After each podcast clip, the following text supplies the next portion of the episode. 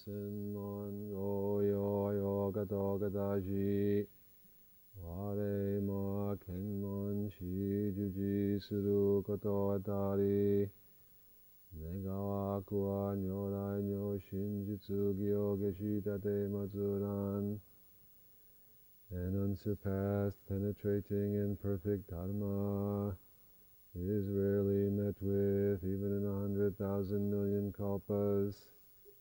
Having it to see and listen to, to remember and accept, I vow to taste the truth of the Tathagata's words. Good evening again, everybody. I bet you we don't have sound now, right? No.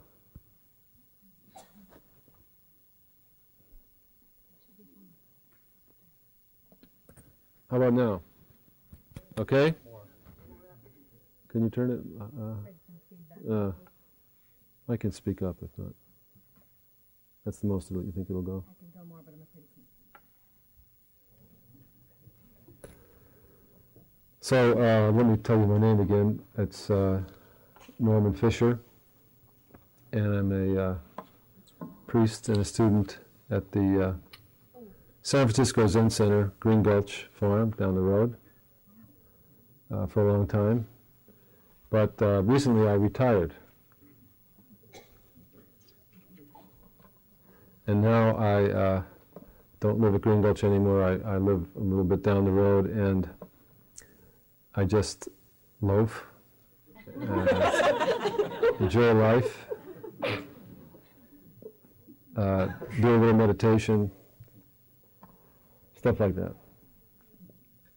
So I thought that uh, since uh, I am from the Zen tradition, I would give tonight an official, traditional Zen kind of talk on the theory that you don't get those so often. I don't always give a talk like that, but I thought it would be more interesting, you know, s- since uh, it's probably at the Zen Center I give a Vipassana talk. but here, it would be much more interesting if I give a traditional Zen talk. So, as you all probably know, uh, the traditional subject for Zen talks uh, is a koan.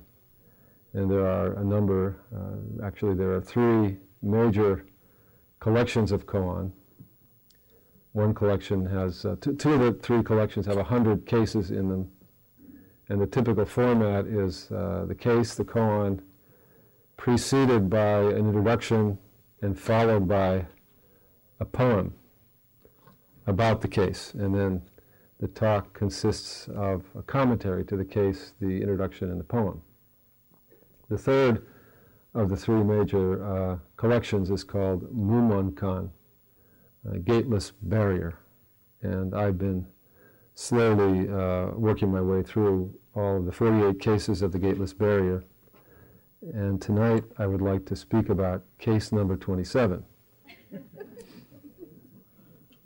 Are you ready?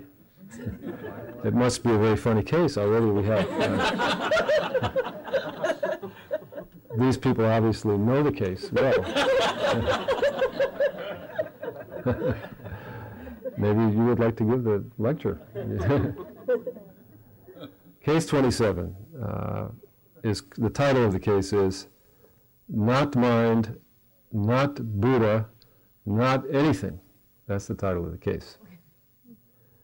And it goes like this. A case, a monk asked Nanchuan, is there a truth that has not yet been taught? Nanchuan said, there is. The monk said, what is that truth? And Nanchuan said, it is not mind, not Buddha, not anything. So that's the case. And the uh, short comment to the case of Master Mumon, the compiler of the Mumon Kan, his comment is Asked the question, Nanchuan used up all his resources at once. How pathetic!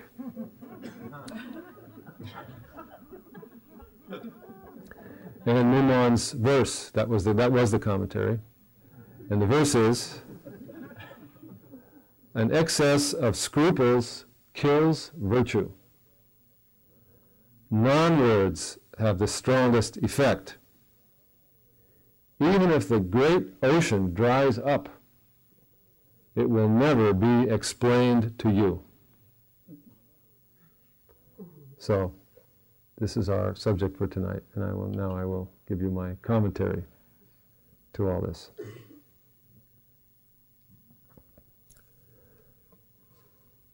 Uh, I do uh, part of my uh, new loafing life is to go to Mexico uh, a couple times a year and do retreats uh, on the beach in Mexico. We, we have a place that's right on the beach, and um, I like going down there a lot for the beach, but also uh, because the retreats in Mexico are very basic and very simple. Down in Mexico, uh, the people that I work with don't really know that much about Zen practice, nor do they care about it particularly, all the bells and whistles and uh, forms and so forth. They just have the idea that they would like to practice because they think that it will help them in their lives, that it will help them to survive their troubles, and sometimes they have bad troubles like terrible husbands and political oppression and poverty. They think maybe that the practice will help them to be uh, better family members and better workers, better citizens, so they come and they want to practice. It's very simple. They're not really concerned about Buddhism. They don't read books about Buddhism. So I, like, I really like going down there and working with them because of that, because of their sincerity and their simplicity. Not that they're simple-minded people, all kinds of people come, very intelligent and educated people, but their approach to Buddhism is very practical.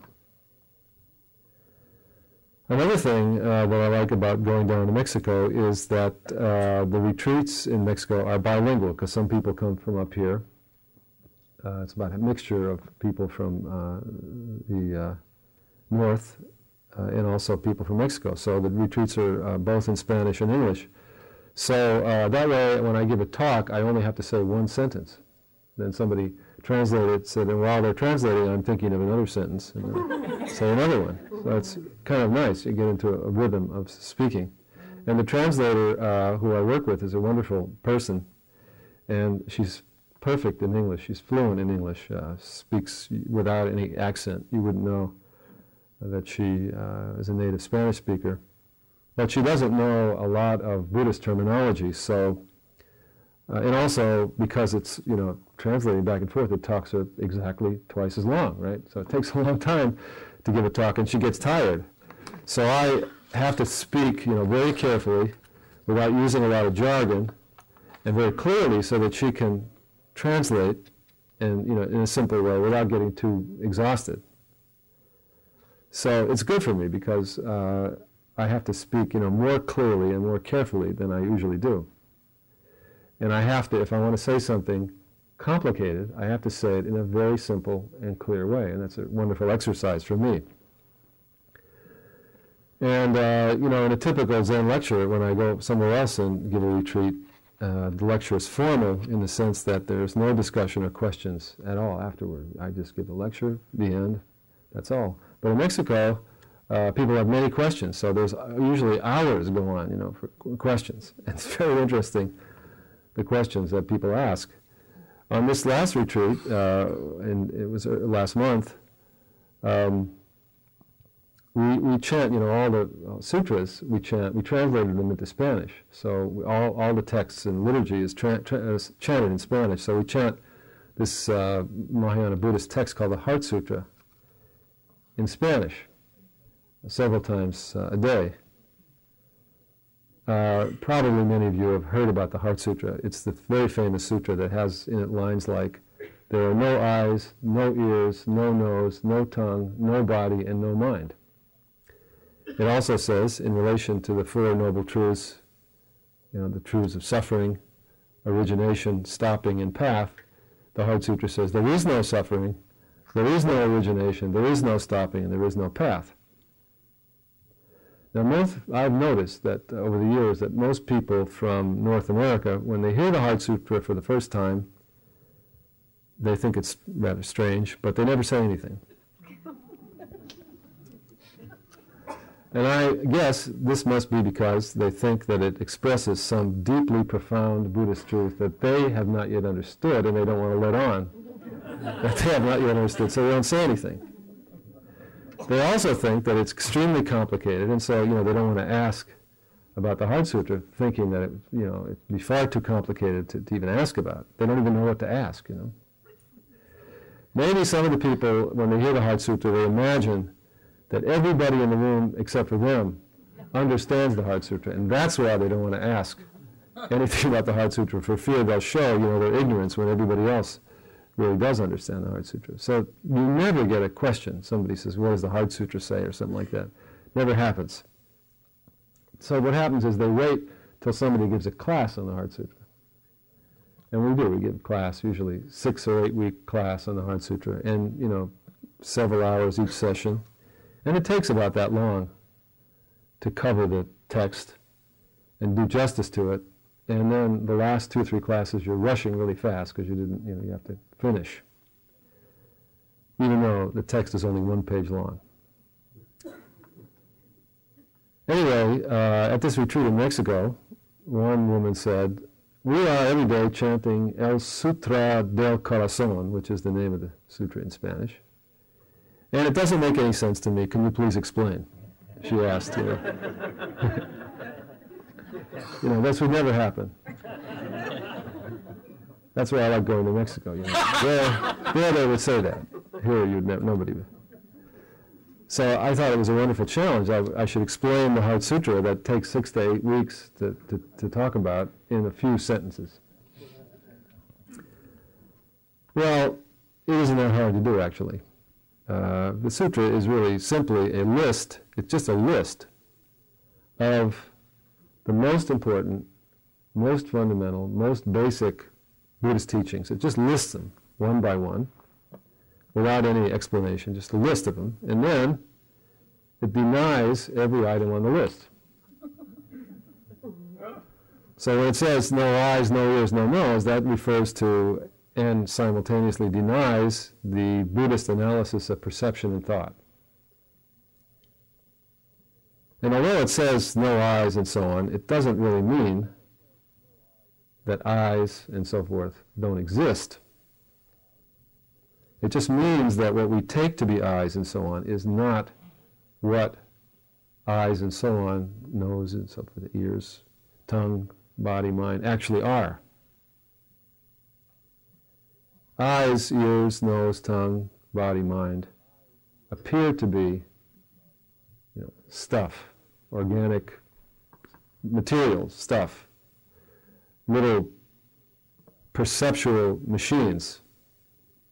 That's what they appear to be, which, I mean, they are on a conventional level.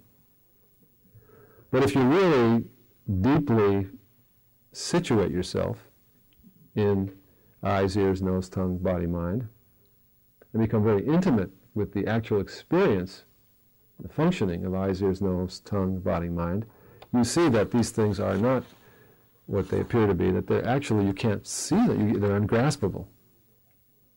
They're ungraspable, vast, mysterious. The act of seeing something, hearing something, is a vast mystery how this could happen and what actually does happen, what we really experience. Even thinking a thought in our mind is a vast mystery. We don't really understand how this is, what this experience is all the various teachings of Buddhism, the Heart Sutra is saying, in other words, and this world that these teachings of Buddhism are supposed to be describing. All these things defy our various explanations of them, our various descriptions of them, which we believe in passionately and we act on passionately as if they were really true.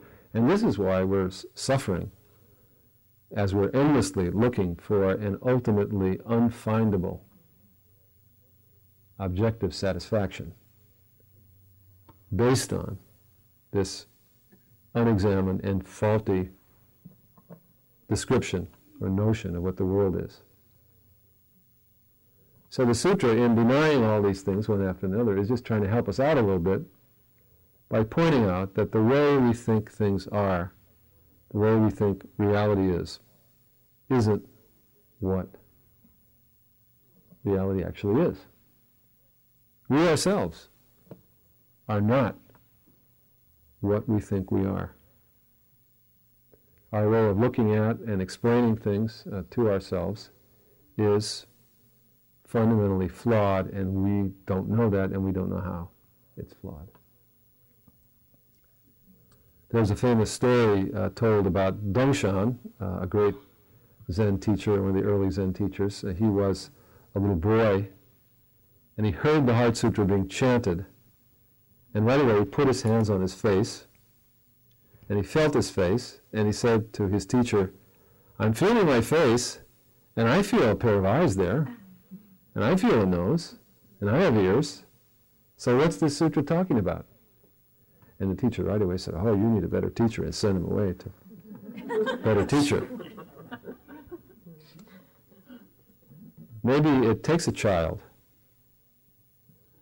or uh, someone that innocent to be able to really appreciate uh, the wonder of what the Heart Sutra is teaching us. Then there's a modern uh, Zen story about uh, Kobori Roshi, who uh, lived uh, about the middle of this uh, past century, 20th century. Once a Catholic priest went to visit him, and, and the Catholic priest was very earnestly, you know, qu- questioning him about the doctrine of emptiness, Buddhist, the Buddhist doctrine of emptiness. What is emptiness, you know? And Kobori Roshi said, Oh, gee, I don't know. It's just some old phrase in the sutra. I don't know. I've always admired this response of Kobori Roshi, a very mature, very quiet, very deep Zen response, which is probably much more expressive of what emptiness actually is than some complicated philosophical explanation that he might have given. Because uh, explanations of emptiness, as if emptiness were something, only lead us uh, in the opposite direction. Before we take up uh, our spiritual practice, we are probably, all of us, living in a state of naive unawareness, crashing around, probably making more trouble in our lives than we need to, without knowing how we're doing that. Maybe uh, the pain of all that trouble uh, drives us to our cushions. Well, maybe not. Maybe we don't have that experience, but maybe it's just that we have this feeling somehow that we're we are naive. We really don't know what our life is all about. And maybe that's what brings us to our cushion. And then we do sit down. We attend retreats, we study the teachings a little bit, we learn about mindfulness, we learn about clinging and the suffering that clinging brings. Some of the teachings, first we hear about them and then we verify them for ourselves. Other teachings we don't hear about. We just see them ourselves through our own experience on the cushion and off the cushion. And then later on, someone says some teachings, and we say, ah, that's what I've been experiencing. That's what I've found. And then we think, ah, oh, this is right. This is real. This is true. And then we hold on to that knowledge and experience. We make it into a fixed concept. And then we have a new version of suffering, a little more sophisticated, a little more classy, but nevertheless more or less the same pattern as the one that we had before. So the Heart Sutra, the burden of the Heart Sutra is just, you know, it says, don't do that. Don't do that. Let go, even, of your understanding. Let go of your nice uh, Buddhist understanding. Because there isn't anything whatsoever that you can hold and define and keep it that way. And if you would like to make what I just said into another kind of definite truth, which is possible, then, you know, give that up too. This is what the Heart Sutra is t- telling us. Now, the present case uh, that I read in the beginning is actually related to several other famous Zen koans, and they all kind of play off each other.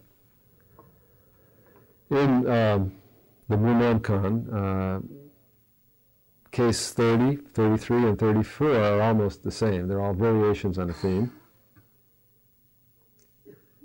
In those stories, they go like this. Someone asks, this is more or less the same, the stories, all the same. Someone asks, what is Buddha?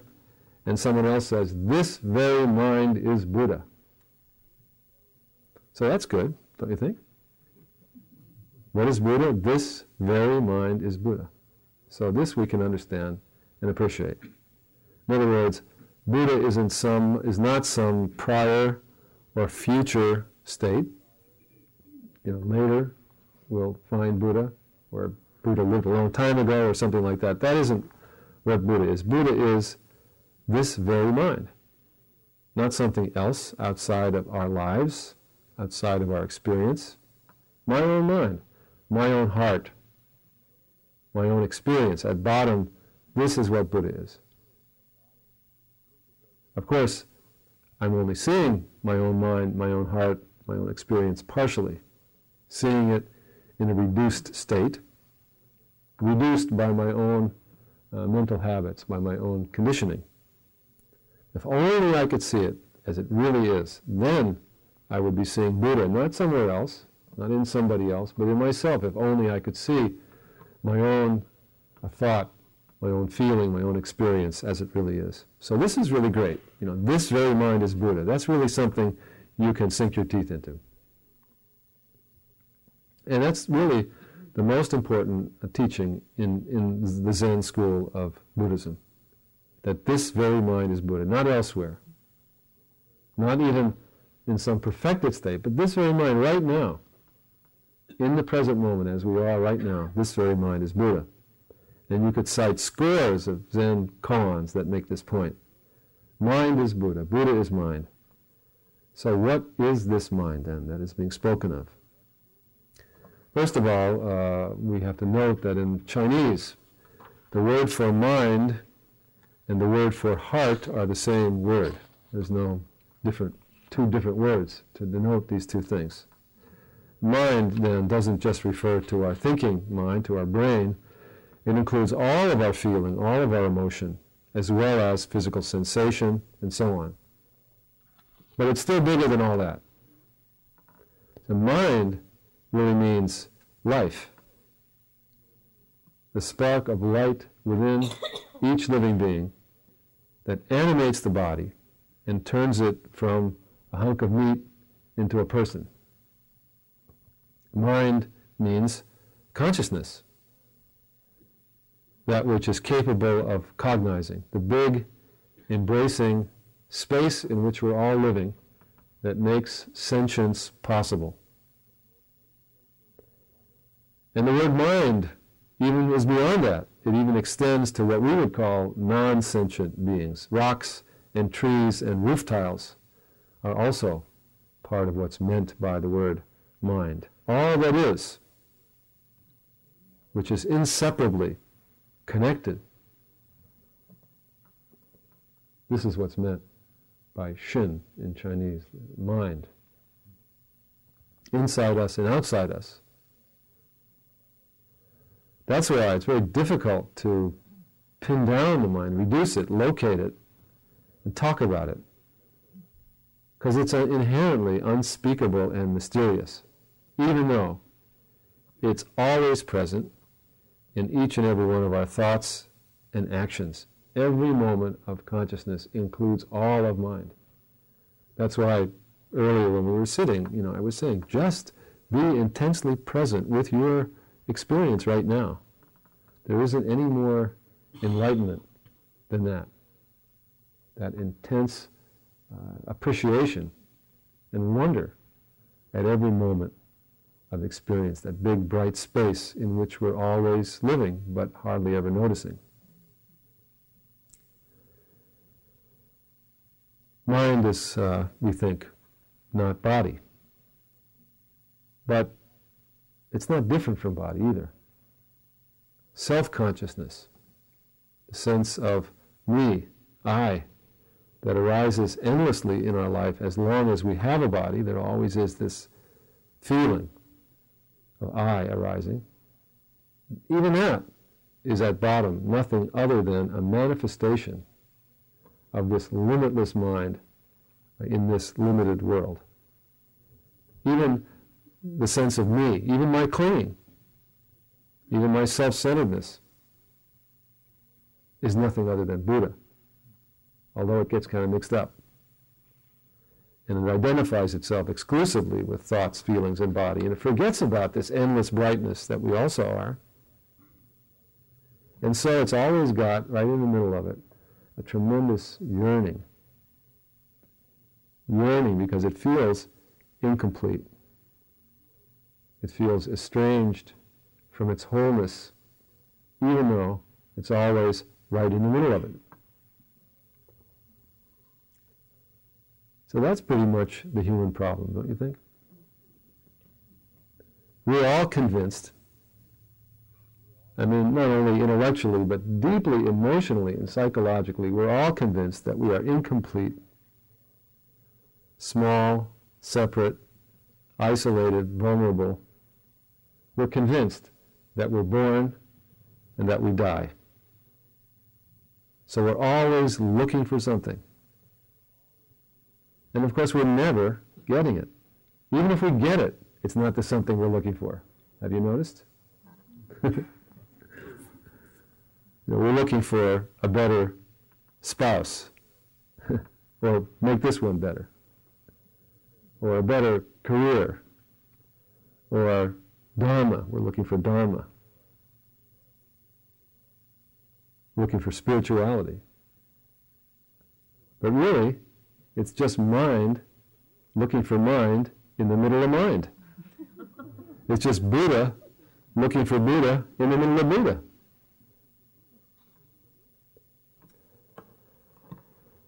the uh, Zen, uh, Japanese Zen master who is the founder of our lineage in Japan, uh, named Dogen, had a very famous uh, awakening experience uh, where he said, I dropped body and mind.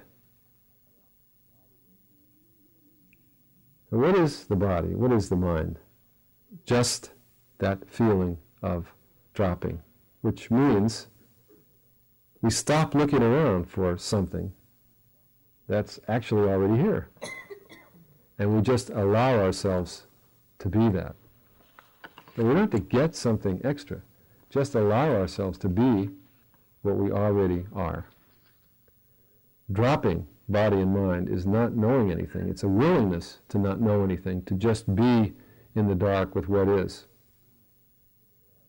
Clarity, the clarity that we seek it has some stickiness in it. Our spiritual practice, you know, our desire to advance and so forth in our spiritual practice has some stickiness in it. That mind is beyond clarity and unclarity. It's beyond spiritual practice. And it's not just inside us, as I said, it's something shared. It is sharing, communication, dialogue connection, the big space of ultimate togetherness. It's fearless. As Master Mumon says in his poem, even when the ocean's dried up, it still abides beyond all explanations.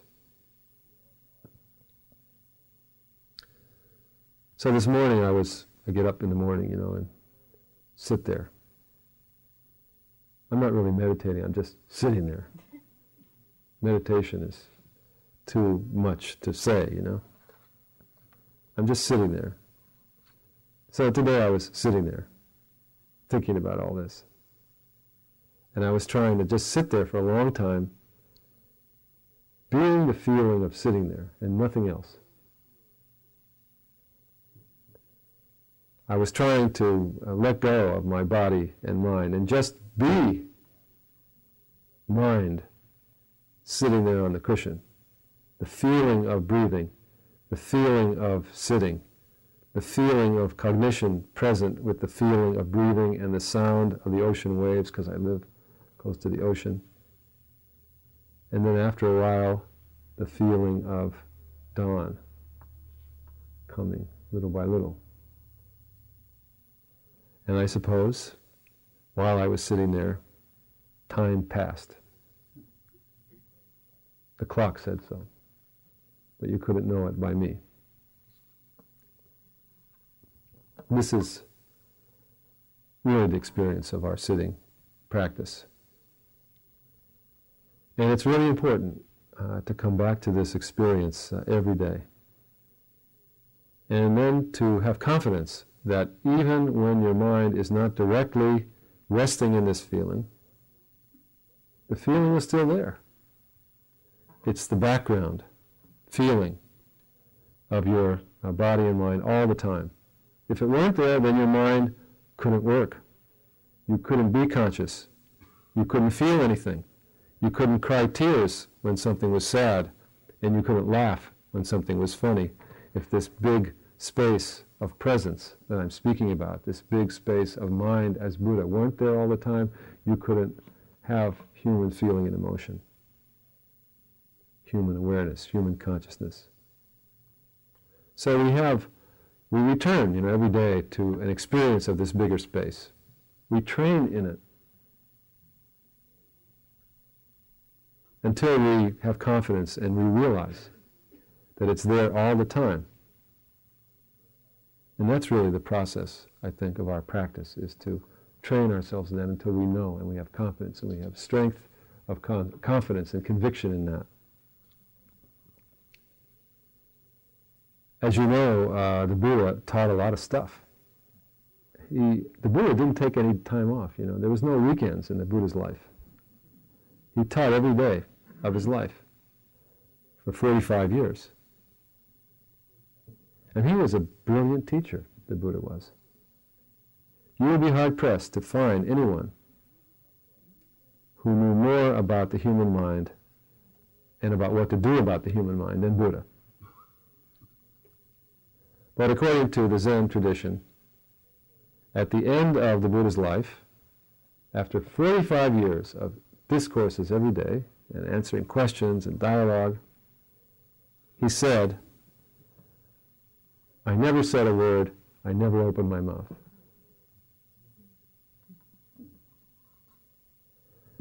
This was not, uh, you know, a cry of despair. Oh no, I wasted my life, you know. this was not an expression of uh, Buddha's defeat. Quite the opposite.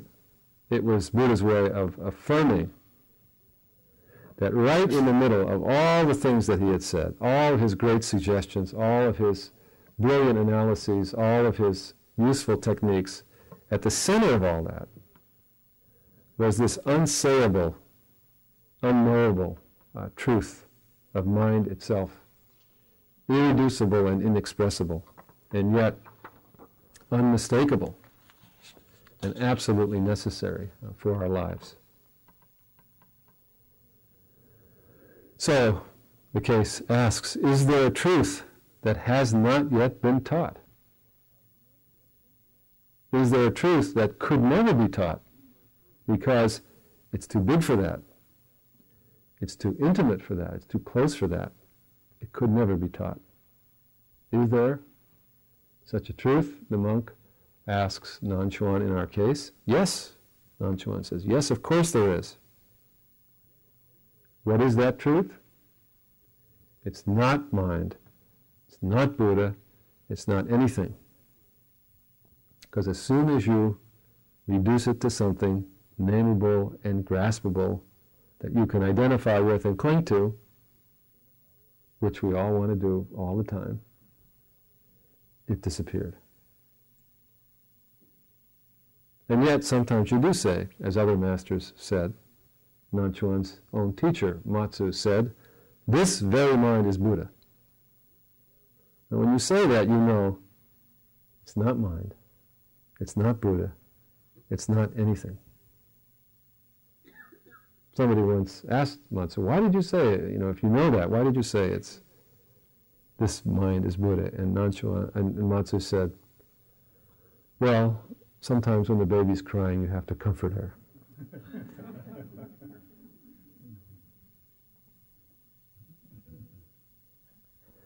I'm sure that unless we can appreciate uh, this that I'm speaking of, it will be hard uh, to really and truly uh, live a peaceful life, a life of some joy and depth. Because we'll always be looking for something. We'll always be after something. We'll always be a little bit restless, like ghosts clinging to bushes and grasses. Mind is uh, already profoundly quiet. That's the condition of mind. Mind is already letting go of mind. Just allowing everything to be. And, when the time comes, not to be.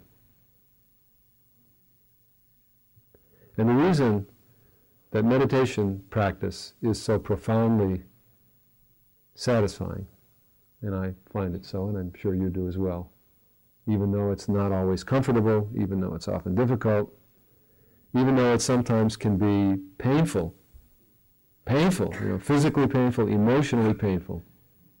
Still, meditation practice is profoundly satisfying because in meditation practice, no matter what happens, we unfailingly meet up with mind, this mind that I'm speaking of. We unfailingly merge with mind,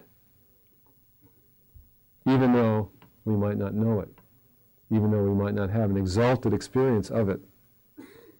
We are indelibly transformed by it, no matter what happens, if we continue with our practice and let go.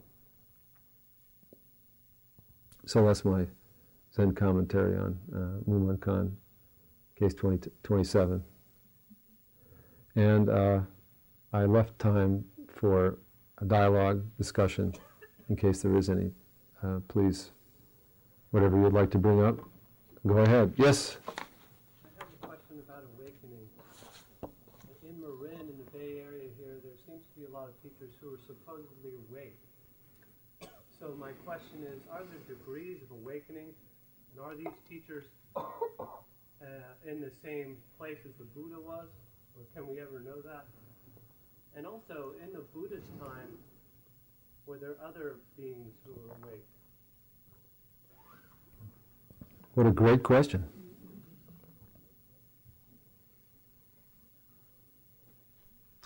Well, you know, um, in a way, uh, there's a big assumption in your question. Uh, your question uh, assumes awakening uh, to be. Now you may not think this, but when I hear your question, I, I, it seems to me that your, your questioning question assumes awakening to be a particular measurable state of mind, as if you could put like a brainwave tester you know, on, and you could figure out how much of this state of mind is present in this person and that person and so on. But I don't think it is that. And I don't think that uh, the Buddha taught that. The Buddha was aware of a variety of states of mind, meditative states that were higher and lower and more persistent and deeper and so forth. But he said awakening wasn't that. Awakening was something that was off the scale altogether. That would, could be uh, present when the mind was agitated or when the mind was calm and so forth. So I think awakening, you know, is not a state of mind. Awakening is simply freedom within any state of mind. So, personally, I think um,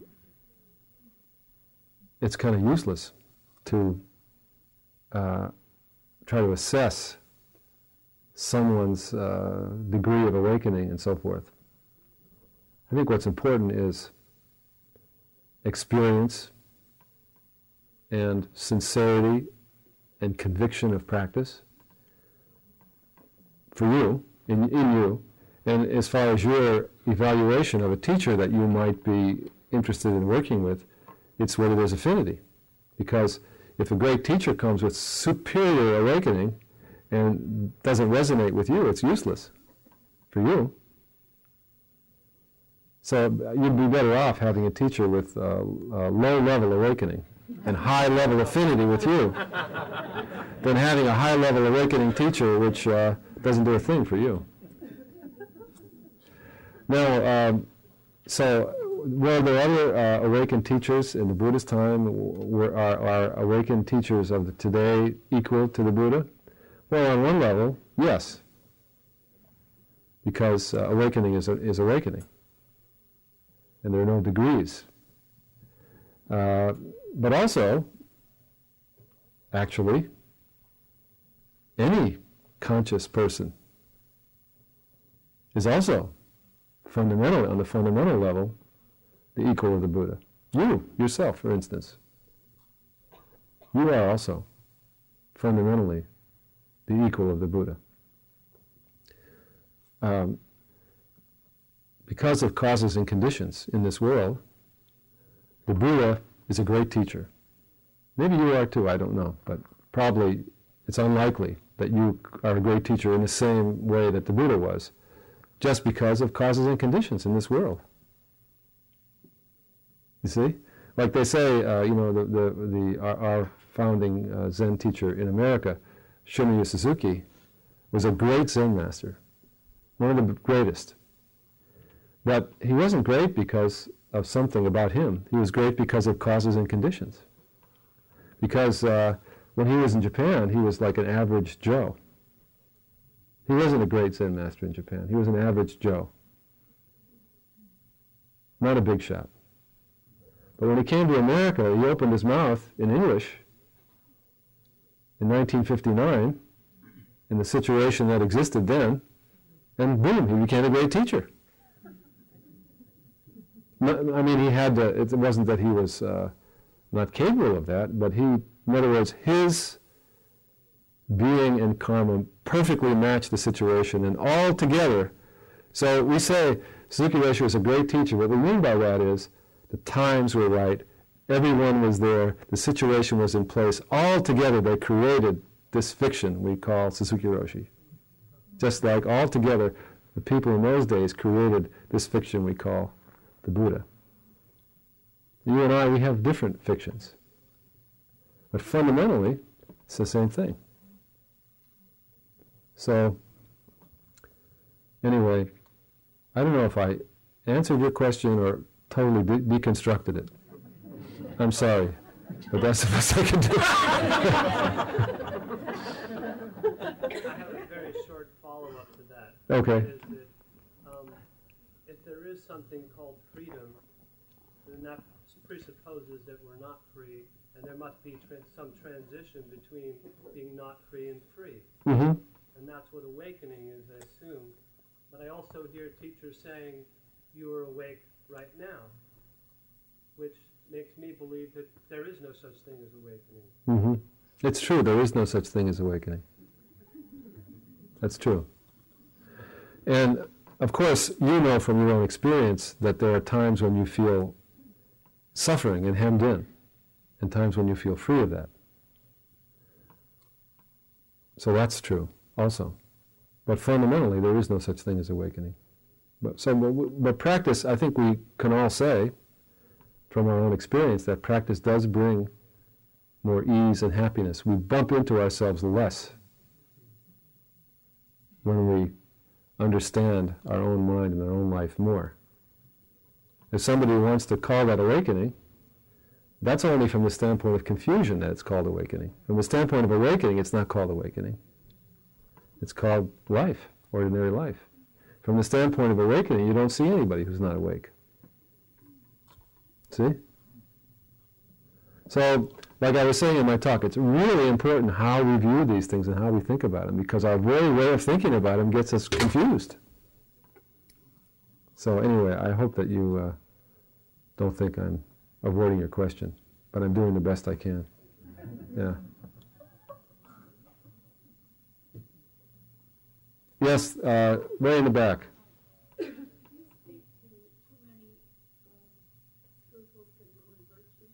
yeah, yeah, yeah. I didn't. I didn't say anything about that. Uh, well, uh, you can be too careful, and you can be attached to carefulness and being scrupulous, and then um, lose uh, lose your virtue in that way. Can you imagine what I mean? So, uh, you know, the best gift that you can offer anybody, the highest integrity that you can have is the integrity of your own uh, gentle presence. If you worry too much about, you know, the results or, you know, strategy, you can get all tied up in knots everything will be okay. Just be present and be honest and be sincere and don't worry much. I think that's the sense of it. Is that okay? Okay. Yeah, there's so much to say about these cases that you know you, one limits oneself and leaves out a lot. Otherwise, you go on forever.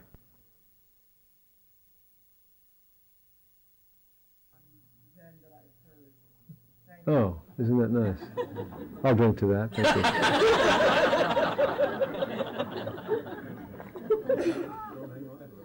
Yeah, don't hang on to it. Forget about it.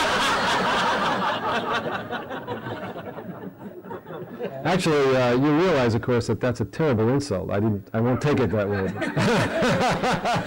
Telling me that there's a very clear talk is really bad, you know.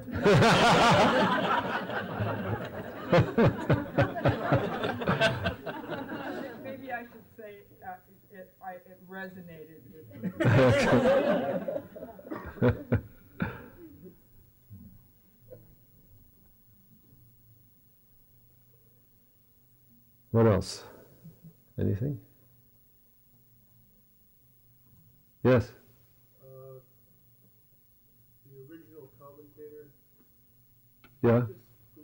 through again. I can't remember exactly what it is, but. You mean the the original comment, the short comment on the case? Uh, comment was asked the question, Nanchuan used up all his resources at once. How pathetic. Basically, uh, often does this. He criticizes almost everybody for exactly uh, what this nice woman said uh, to me uh, pathetic. He answers the question with such clarity that he's only going to screw up the poor student. You know how pathetic that he can't help himself. You know, but be clear and precise in that way. It's really awful. because ideally, you know, that's not what you want to do, right? Ideally, you want to. Um, because the only way you can find out is for yourself, right? is the only way. You can really find what you need is by yourself, on your own, personally, for yourself. You can't believe what anybody says. You really can't. And the only virtue of somebody saying anything, I mean, I'm highly conscious of the fact that whenever I give a talk, I'm always saying the same thing. I'm saying, practice. That's it. That's all I'm saying. I'm trying to encourage you to practice.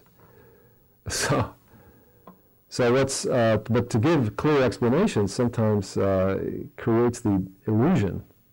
Oh yeah, that's right. Yeah. But you have to find out for yourself. So that's what Mumon is always criticizing. All the teachers, uh, everyone he says, you you know you gave away too much. You didn't you didn't you weren't tough enough. You didn't let the student you didn't turn the student back on himself or on herself so that they would find out for themselves. So that was his comment. Yes. Is there a benefit to holding on to your experiences in your spiritual practice? Well, for instance, can you think of a benefit? Sounds like you have one in mind. Well, I was, I, I had, I got an instruction from a teacher some number of years ago when I related a spiritual experience that I, that I had, and he said to hold on to that for dear life. Sounds like a good idea.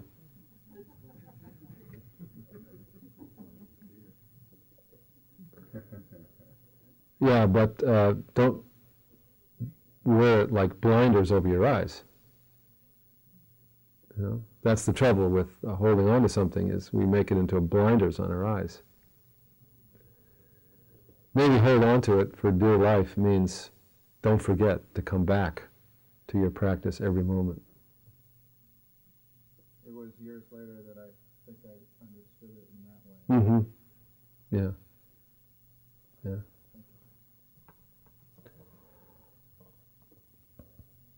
Tricky, you know, uh, because you can make not holding on into a doctrine and hold on to it, right? So we want to avoid that.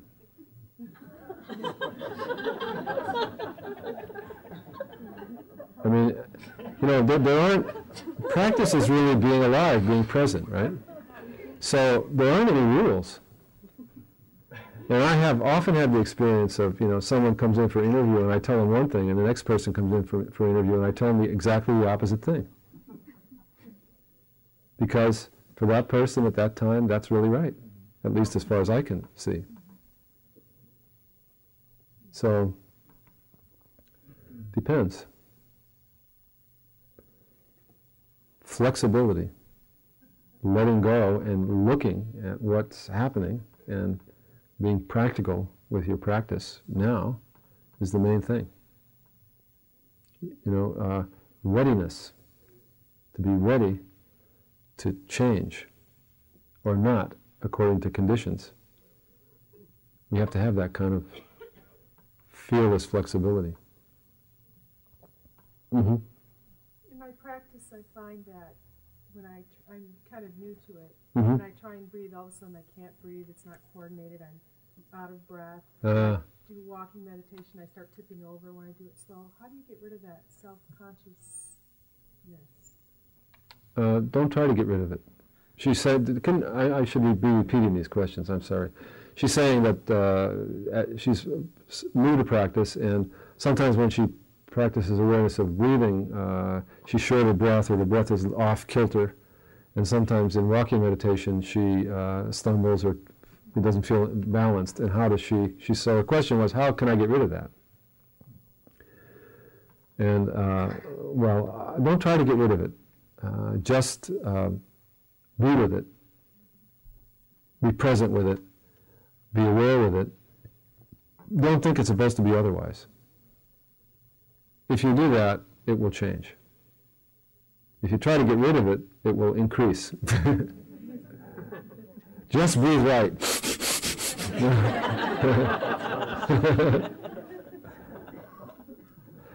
it's interesting, uh, you know, uh, I stress meditation on the breath, and for most people, especially uh, Westerners, it's a very good practice because uh, classically, when they get when they list the many uh, possible uh, objects of meditation, they always say meditating on the breath is good with uh, when you have excessive discursive thought, which is most of us, because we have such enormous stimulation of the brain. You know. I mean, con- consider somebody living in a place where there's no billboards, no television, no radio, and there's big open spaces and fields and rice paddies and whatnot. Imagine you'd have a lot less discursive thought because you have a lot less stimulation and stuff to worry about and think about. So, for most people, meditating on the breath is really good, but not everybody. There are some people for whom, uh, for various reasons, at various times, it's not a good practice. But you can't talk about that in a big group of people, right? You got to sort of hit the middle thing. So, but keep. So I, maybe that maybe that uh, meditating on the breath isn't good for you, is what I'm saying. But I would stay with it and see what happens. And don't think that you're doing it wrong. In, in meditation practice, there's no way to do it wrong. The only way to do it wrong is not to do it. then you're not doing it. And that would be wrong.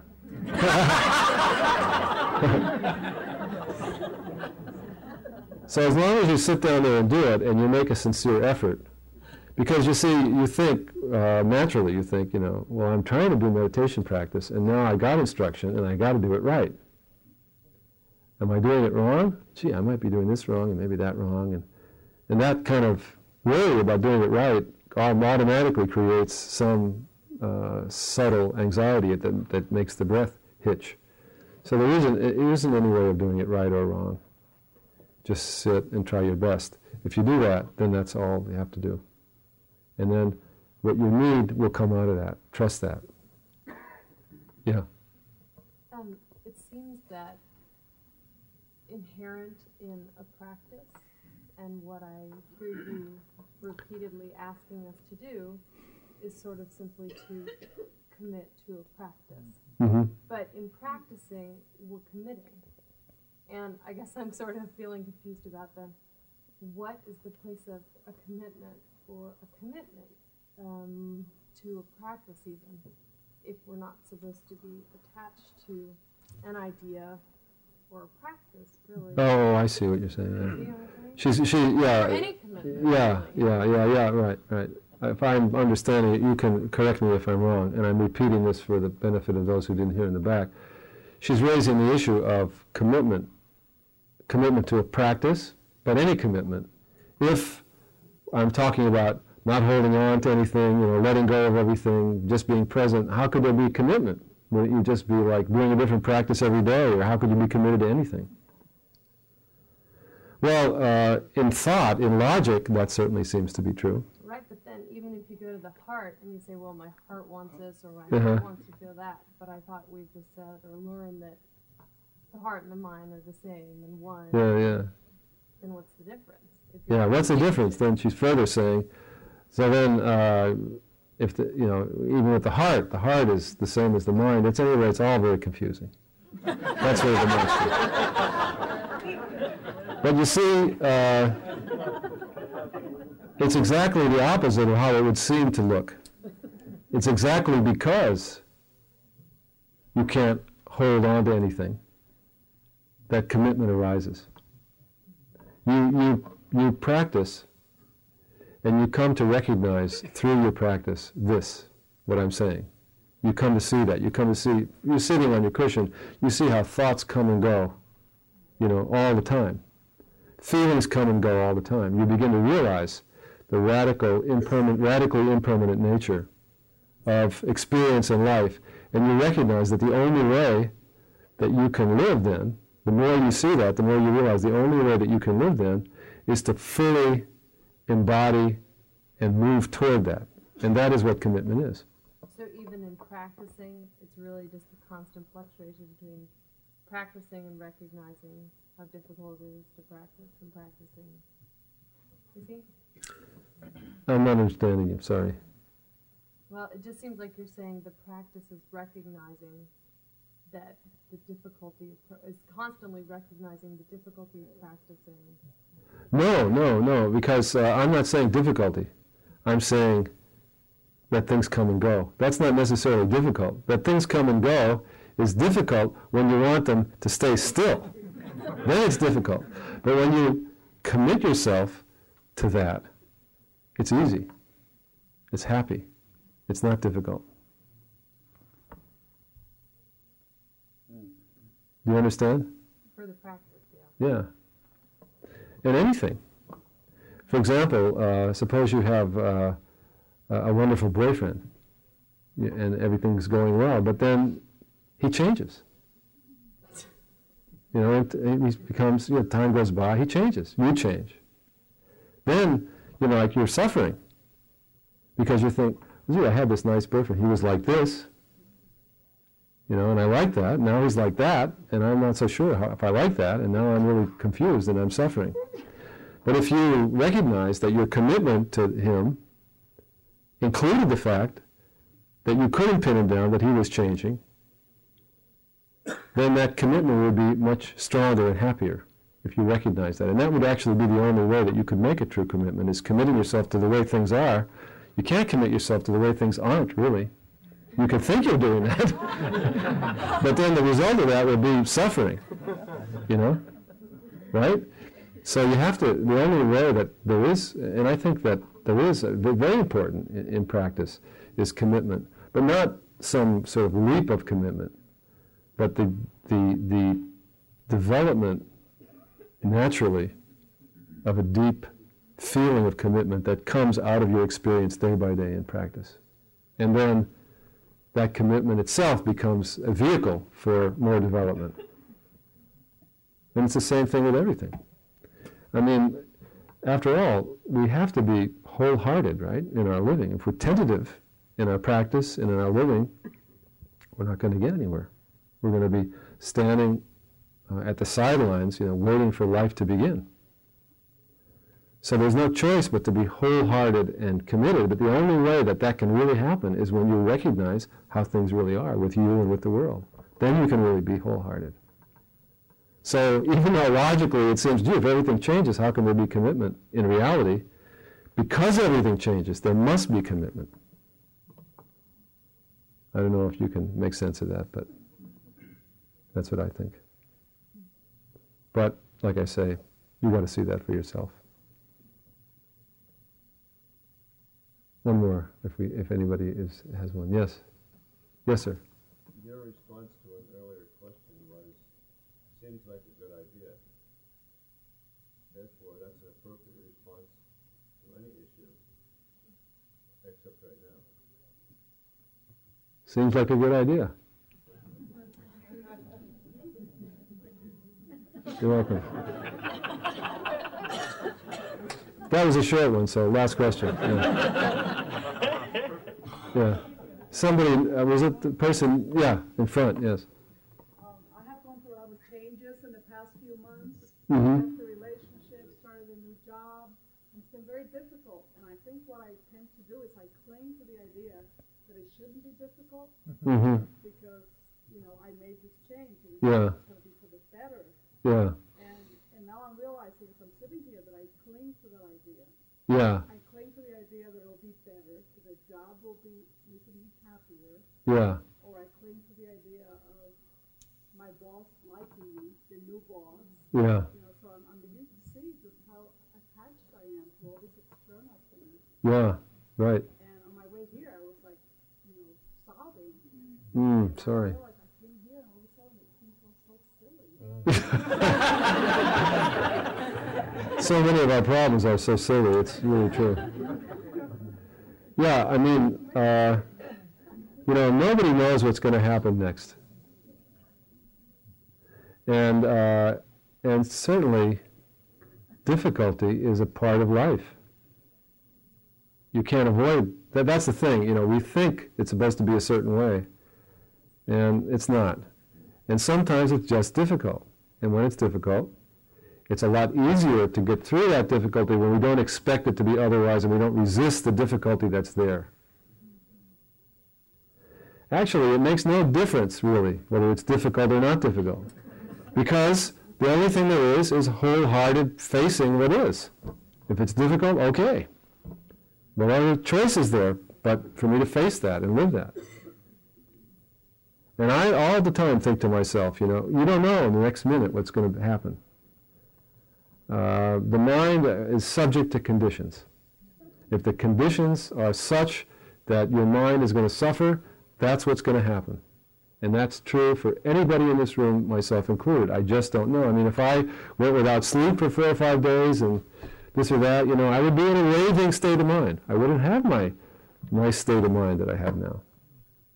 And if I, if my practice is uh, not uh, able to confront that and work with that and, and face that and we wholeheartedly take that on, then what, what am I doing? So yeah, it's hard sometimes. And when we're in the midst of changing conditions, even if they're con- changing conditions that we chose, because we haven't yet structured our life around the changing conditions, we feel off balance and we feel out of sorts, and you know it's suffering. We have to just suffer when we suffer. That's all. So don't expect anything. Be humble, you know, in, in the recognition that one never knows what state of mind is going to appear next. And whatever state of mind that appears next has to be taken as an opportunity for practice. That's the only way. You have to face each moment with commitment, full commitment. Each changing situation. Because uh, it's inevitable that we will, we're going to lose everything, right? Everybody in this room here, we're losing, going to lose everything. Body, mind, friends, everything. Very quickly, very soon. If we can't, if our practice doesn't take us that far, then, you know, what are we doing? So, so you're just practicing for that. See? So, oh, good, I get a chance. Every time I get sick, I think, oh, good, practice for death. Excellent.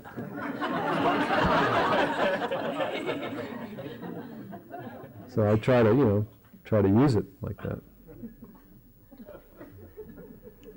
Well, I always get a big kick out of coming to Spirit Rock.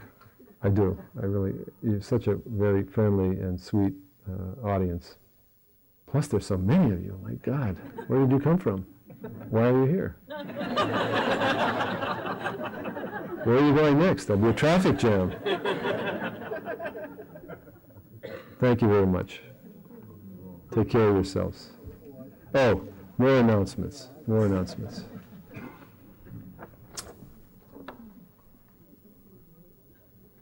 Uh, this Wednesday morning, from 9 to 11, Sylvia Boorstein.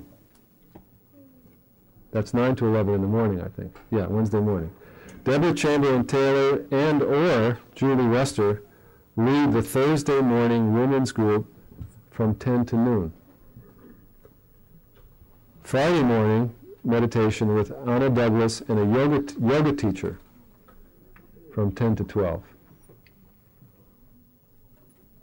Beginning Tuesday, February 5th, Nina Wise, and I know Nina Wise, she's a great person, will be leading, and very funny, will be leading an eight-week class series for cancer survivors, including Dharma Tools for Healing. Class goes from February 5 through March 26th, $40 for the eight weeks, plus Dharma donation to the teacher. Next week's Dharma teacher, and I guess that means the Monday night, is Deborah Chamberlain Taylor, and the following week will be Ed Brown. And this is a reminder we would really appreciate you looking around your chair or cushion and picking up any of your belongings and taking them out of the room as you leave. Well, wouldn't you do that anyway? Why do they have to tell you that?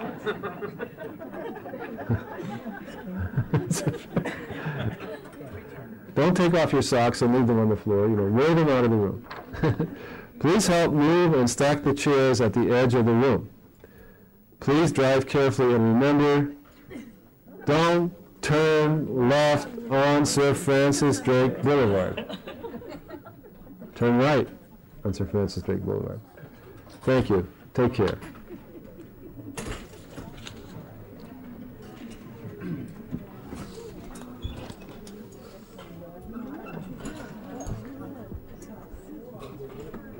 Right. Thank you very much. Thank you. Terrific talk.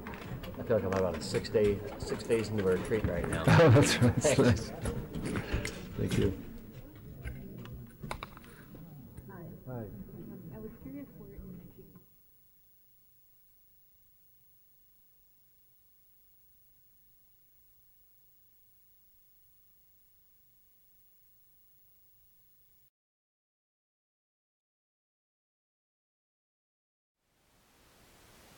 Thank you for listening.